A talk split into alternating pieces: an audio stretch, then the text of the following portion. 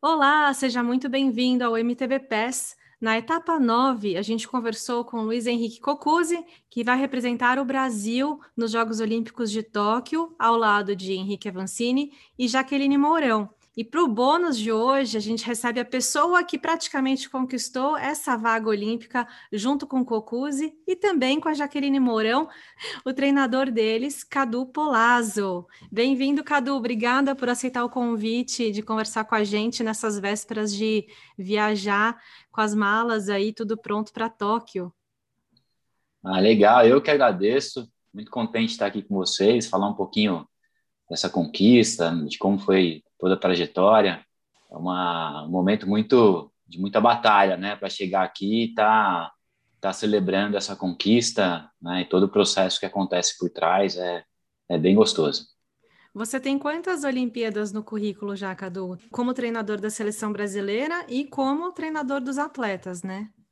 É, são quatro jogos com Tóquio agora. Foi 2008 em Pequim com o Rubinho, aí de novo em Londres com ele e novamente é, no Brasil. E agora com o Cocuz e com a Jaque. Já são quatro jogos. Faz um tempinho já.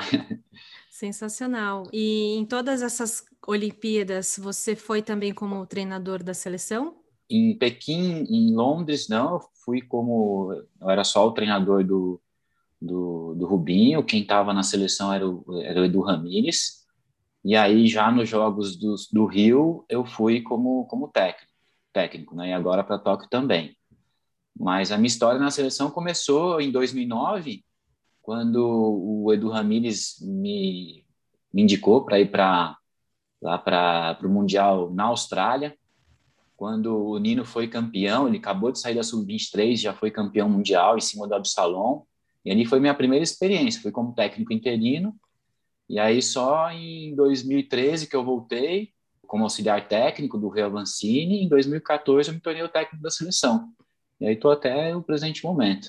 E agora, com todos os desafios de pandemia, Olimpíada, Jogos Olímpicos, que é o jeito certo de falar, postergados, inclusive curiosidade, né?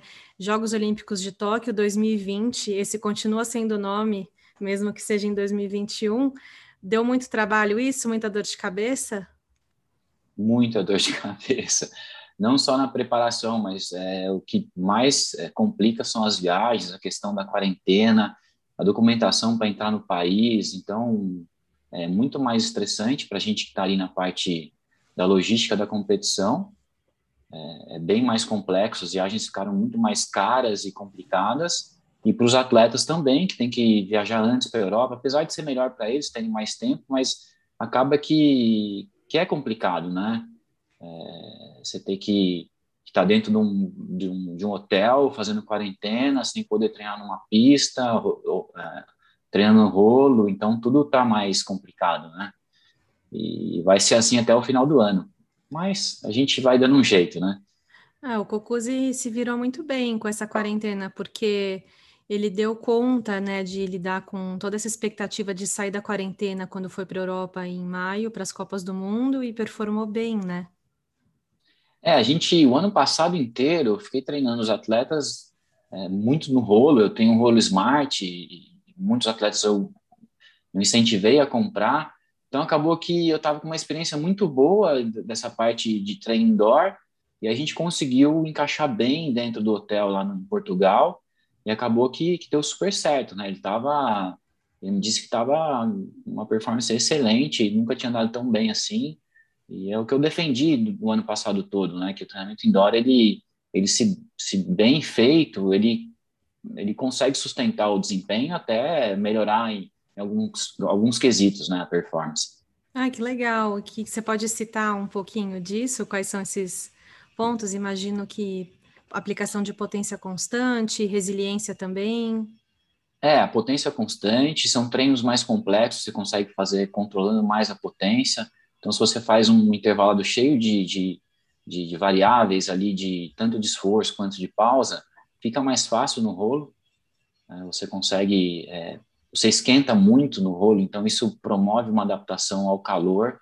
Então, isso foi importante, né? E vai ser importante é, para os jogos também. A gente vai para Portugal né, antes da, da, antes de ir para Tóquio, e lá a gente vai ficar indoor também, então isso ajuda muito, né? E a, propriamente a, a, constância de esforço, ela, a gente não consegue isso só treinando no plano, né? Mas não consegue isso no dia a dia de treino. Então tem as vantagens e desvantagens, né? Que você não está pilotando a bicicleta, mas é, é funciona. Eu acho que todo atleta deveria treinar, fazer algumas sessões no indoor para ter um controle maior aí do treinamento.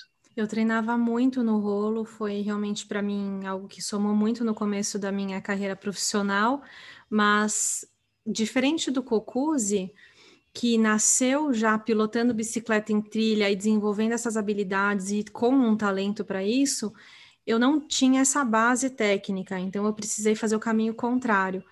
No caso dele, que já tem essa base técnica, dá para dizer que então ele não tem nenhuma perda nesse sentido de não estar tá indo para a trilha, ou você tem que fazer algum treinamento cognitivo para ele não perder essa qualidade? Não, que não tem jeito, né? Tem que estar tá ali, a gente faz um pouco de treinamento mental, né, para tentar percorrer a trilha mentalmente, isso você engana o cérebro, entre aspas, né? Uhum. chama de uhum. treinamento autógeno, né? Extremamente mental, nome mais científico, né? E daria para nesse sentido, mas não tem jeito, tem que estar tá na pista mesmo. E um atleta iniciante nem se fala, tem que estar tá pilotando a bicicleta, trocando marcha, aprendendo a pedalar em pé, sprintar, né? É uhum. É mais assim, algumas sessões mesmo. Então não tem jeito, tem que estar. Tá... A gente vai ter esse período de uma semana lá em Portugal, a gente vai no dia 10 e fica até o dia 17 em Portugal. A gente está tentando ver se consegue fazer é, ir na pista. Tem uma pista ao lado da, do hotel, é um hotel esportivo lá de Portugal, em Sangalhos. Então, se não acontecer, a gente vai ficar no rolo, depois viaja e vai para a pista. Aí na pista de Tóquio vão ter três dias só de treino. É, vai ser na sexta, sábado e domingo. O Cocuz é, compete na segunda, dia 26, e a Jaque no, na, na terça, dia 27.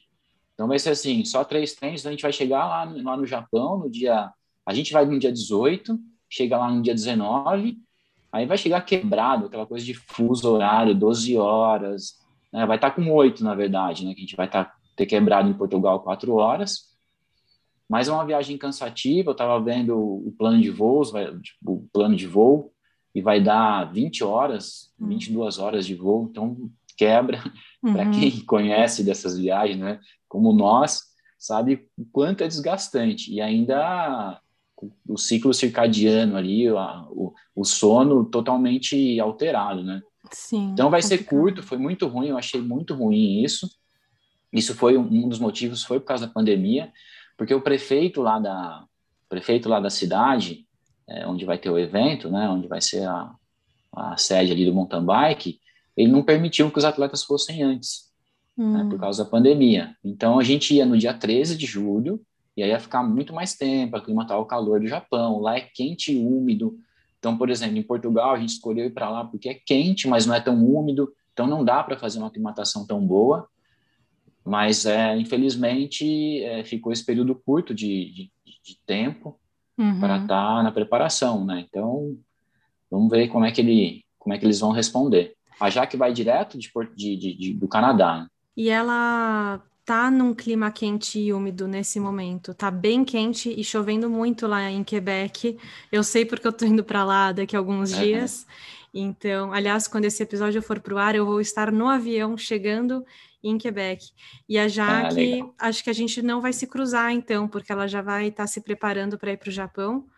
E eu vou estar de quarentena, né? Tem isso também. Eu chego no Canadá. Hum e faço duas semanas de quarentena. Mas vamos voltar um pouco no tempo, que eu queria te perguntar como que foi o começo da sua relação com o Cocuzzi e o que, que você enxergou nele para decidir trabalhar junto? A gente começou lá na Júnior. Foi, não lembro o ano, acho que foi 2012, 2011, 2012. Ele não tinha internet, né? E não conseguia se comunicar comigo. Comecei a passar treino, não dava retorno, não dava retorno. Né? Eu tinha visto ele andando na Júnior, ele era um atleta muito talentoso já na época, estava ali na ponta, né? E, e aí numa conversa que eu tive lá com eles durante uma competição, a gente resolveu começar um trabalho, mas foi um momento muito tumultuado ali na Júnior. E aí chegou uma hora que eu falei assim, ó, oh, não dá, a gente não está conseguindo, né, a coisa não está indo para frente, é melhor você, você continuar com seu pai e mais, mais para frente a gente tenta voltar. E aí em 2015 a gente voltou, né, a gente retomou, aí já tinha mais internet em casa, já conseguia se comunicar, né, e, e foi possível. Aí ele já foi para uma Copa, na Copa do Mundo na Alemanha, teve um resultado muito bom, ele fez top 15, se não me lembro, e a gente iniciou ali o planejamento. Eu fiz um, um plano de treino para ele olímpico, então é todo um programa. Né?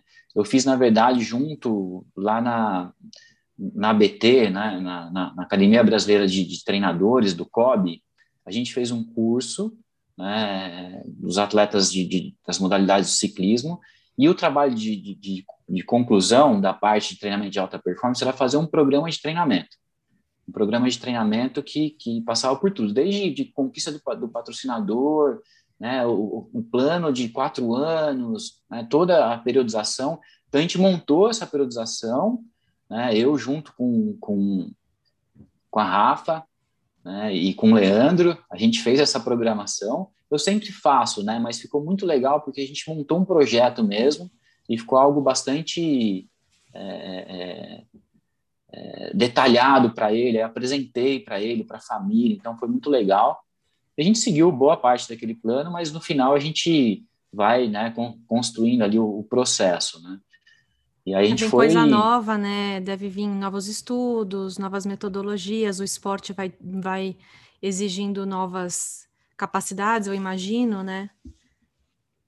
É, e a gente, é, o, o, esporte mudou muito, né? É, a gente tinha antes uma modalidade que durava 2 horas e 30. Quando eu comecei, lá em 2001, né, em 2002, quando eu comecei a ser treinador, o cross country durava 2 horas, duas horas e 15, 2 horas e meia.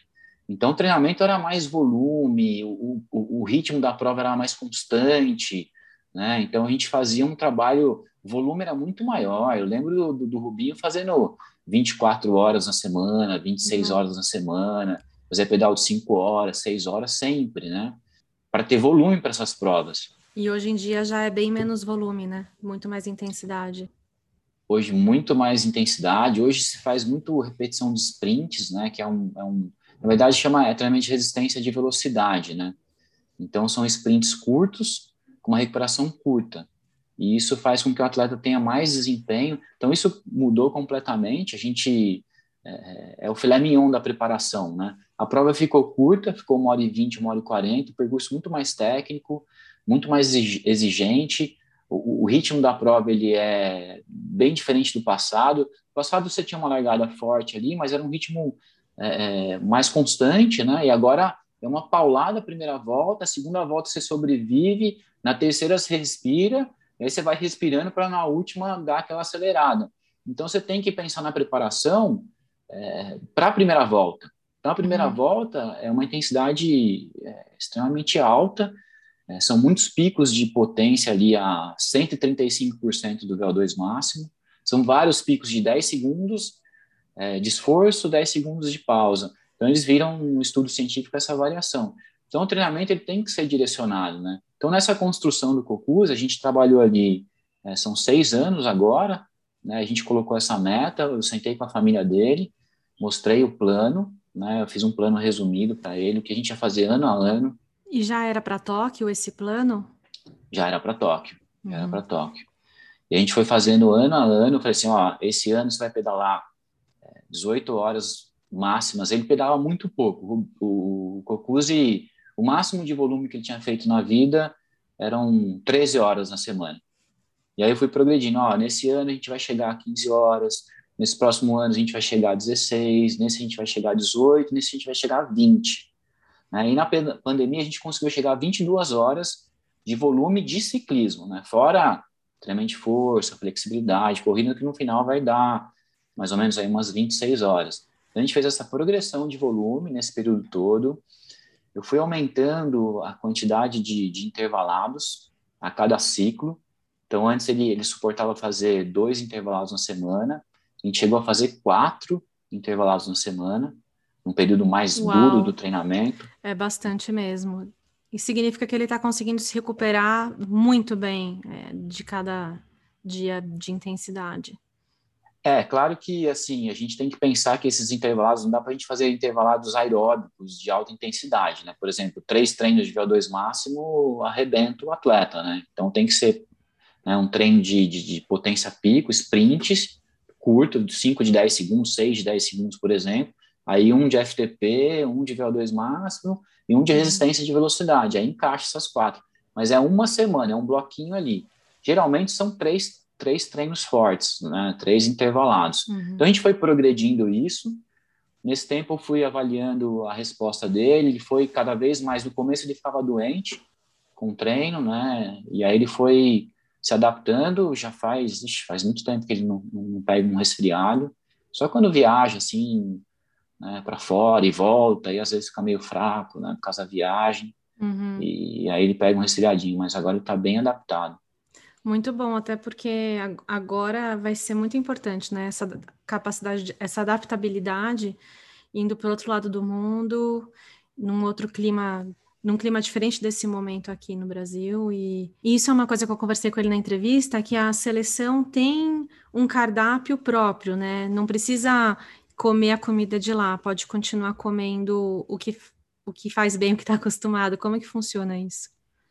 É, a gente tem uma, uma nutricionista, ela passa todas as informações para o pessoal do hotel e aí eles vão fazer o cardápio que a gente escolheu. Legal. Né? a gente busca na, nas viagens, em todas que a gente faz, levar o arroz, levar o feijão aqui do Brasil, uhum. fazer exatamente o que ele come, para não ter essa mudança, porque às vezes é uma adaptação ali intestinal é complicada. Aí vai no mercado, compra carne, né? carne né, de frango, peito de frango, então tenta deixar a alimentação bem próximo do que ele faz no Brasil. Uhum. Isso é fundamental, né? Tentar deixar tudo o mais parecido possível. E aproveitando, já vou engatar com uma pergunta: qual foi o momento mais difícil dessa construção com o Cocuz e, e desse momento até aqui? Olha, eu acho que a gente, puxa, momentos difíceis com ele acho que, assim, de relacionamento foi muito tranquilo. Com o a gente se dá super bem, a gente virou um amigo mesmo, igual é com o Rubinho, é um, é um brother, vamos dizer assim, né? Isso é muito importante na relação com o treinador, porque a gente tem que ter confiança. Vai ter hora que ele vai errar, vai ter hora que eu vou errar, a gente vai olhar um para o outro, saber, poxa, é, vamos acertar na próxima, uhum. e numa boa, sabe?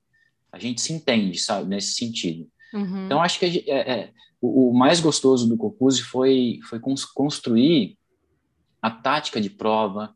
O, o Cocuzzi, ele, no, no, início, ele não, ele, não, ele não tinha, ele não dava tanto feedback né, de treinamento, então a gente foi, né, foi incentivando, foi criando, né, ele, o bom dele é que ele já tinha uma questão da alimentação muito forte, né, de se alimentar bem, de dormir bem, então isso a gente não teve problema, mas no início ali, ele não, ele não sabia dar feedback, ele não dava feedback, né? E aí a gente foi construindo isso, ele foi conseguindo dar feedback, entender o corpo dele, me dar o retorno, né? A gente foi trabalhando na questão da tática de prova. Ele era um atleta é, que sempre aqui no Brasil, ele largava forte, punha de ponta, quem viesse com ele vinha, né? E ele ganhava a prova. Foi assim até na sub-23, né? Mas a hora que entrou na elite, tem um monte de gente que anda que nem ele, e muito, muitas pessoas que andam mais que ele. Então a gente foi trabalhando essa questão de, da tática, né, de ritmo de prova, de largar, né, entender os outros adversários. Né, isso foi muito gostoso. Né. Os momentos difíceis foram né, coisas que acontecem em competição, né, que, que, que, por exemplo, a gente foi lá para Andorra e ele estava no mundial, ele estava muito bem. Ele tava, ele falou que ele estava né, super forte e ele teve um problema com o câmbio, com o câmbio da bicicleta, problema mecânico. Né? E eu vendo ele parado ali na frente, Ai. tentando arrumar a bicicleta, e todo mundo passando, né? Então são esses momentos, na verdade, né? Ali a gente ficou muito chateado, né? Porque você viaja para outro país, né? Cria aquela expectativa, tá no auge da performance, tá no pico de performance, e acontece essas coisas que é no nosso esporte, né? Uhum. Não é igual o corredor que põe o tênis e não fura o pneu do tênis, né? é, mountain bike tem isso, mas essa é, faz parte, né? Uhum. Mas o Cocuz é muito bom porque a gente teve esse problema, no dia fica triste, chateado, no outro dia, e aí? O que, que a gente vai fazer agora? Vamos treinar? Vamos, vira a página, incrível como ele é assim, né? Uhum. É, ele não tem, ele não fica se remoendo ali, né? Remoendo aquilo. Ele vira a página, no outro dia, é, é, é isso é verdade. É, passa 24 horas, esqueceu, ele tá rindo de novo. Isso para isso para atleta de elite, para quem quiser, né, ter performance, tem que ser assim, né? Tem que ter Sim. essa resiliência de virar a página e falar assim, bom, o que, a gente tem que melhorar agora? É isso? Uhum. Então vamos. Então, Não, isso é sensacional.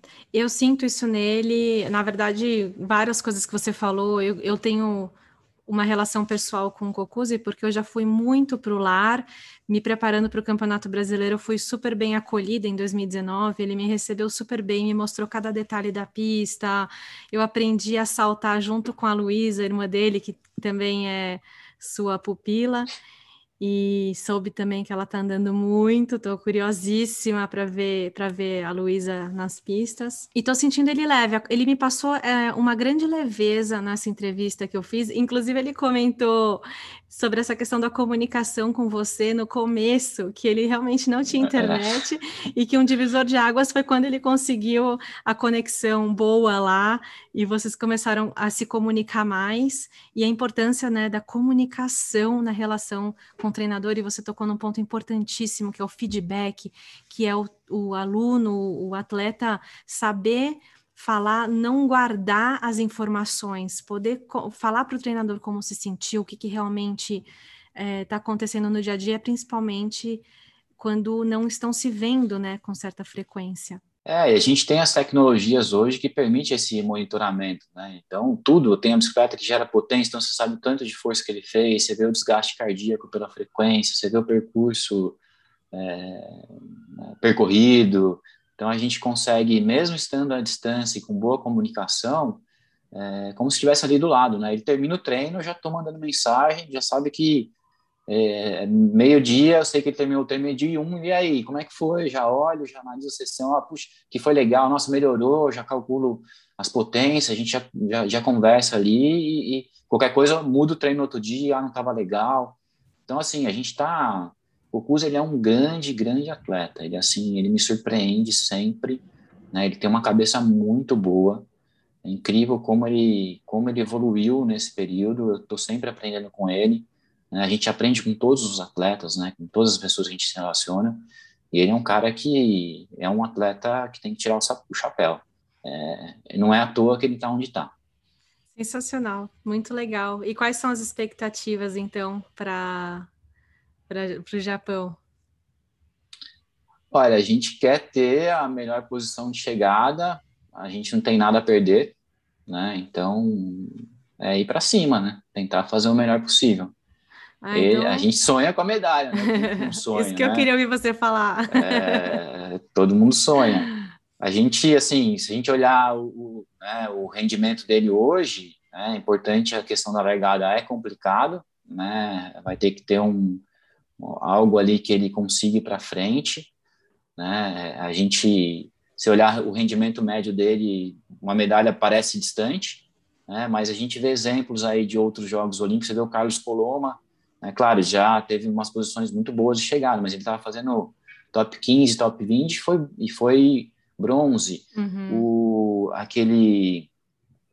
Ai, aquele colombiano que fez quinto, o, o, o, baixinho, como é que ele chama mesmo? É, o... Não é o Castanheda, né? O Botero, Botero. Jonathan Botero, uhum. fez quinto lugar, nunca tinha feito nada, então tudo pode acontecer. Né? Claro Sim. que a gente está com a cabeça para fazer uma posição sem loucura, né? para fazer uma posição, a melhor posição de chegada, mas se perceber que está bem, que tá bem né? vai para cima. É, e o Cocuz que... é bom de largada, né? Esse é um dos, um dos, uma das qualidades dele é, é encontrar uma linha ali naquela largada. Ele é muito forte e, e ali num cenário com menos atletas, você enxerga que pode ser um pouco menos caótico isso? Pode, você vê, por exemplo, o, o Rubinho, né? O Rubinho ele teve um top 20 e um top 24 uhum. né, é, em, é, é, na China, top 20, e, e 24 Não, foi 20, 21 e 24.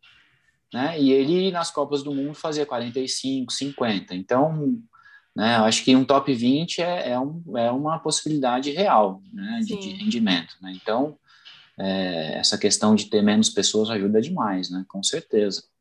Então, é um ponto aí que a gente está bastante otimista. Vamos ver, né?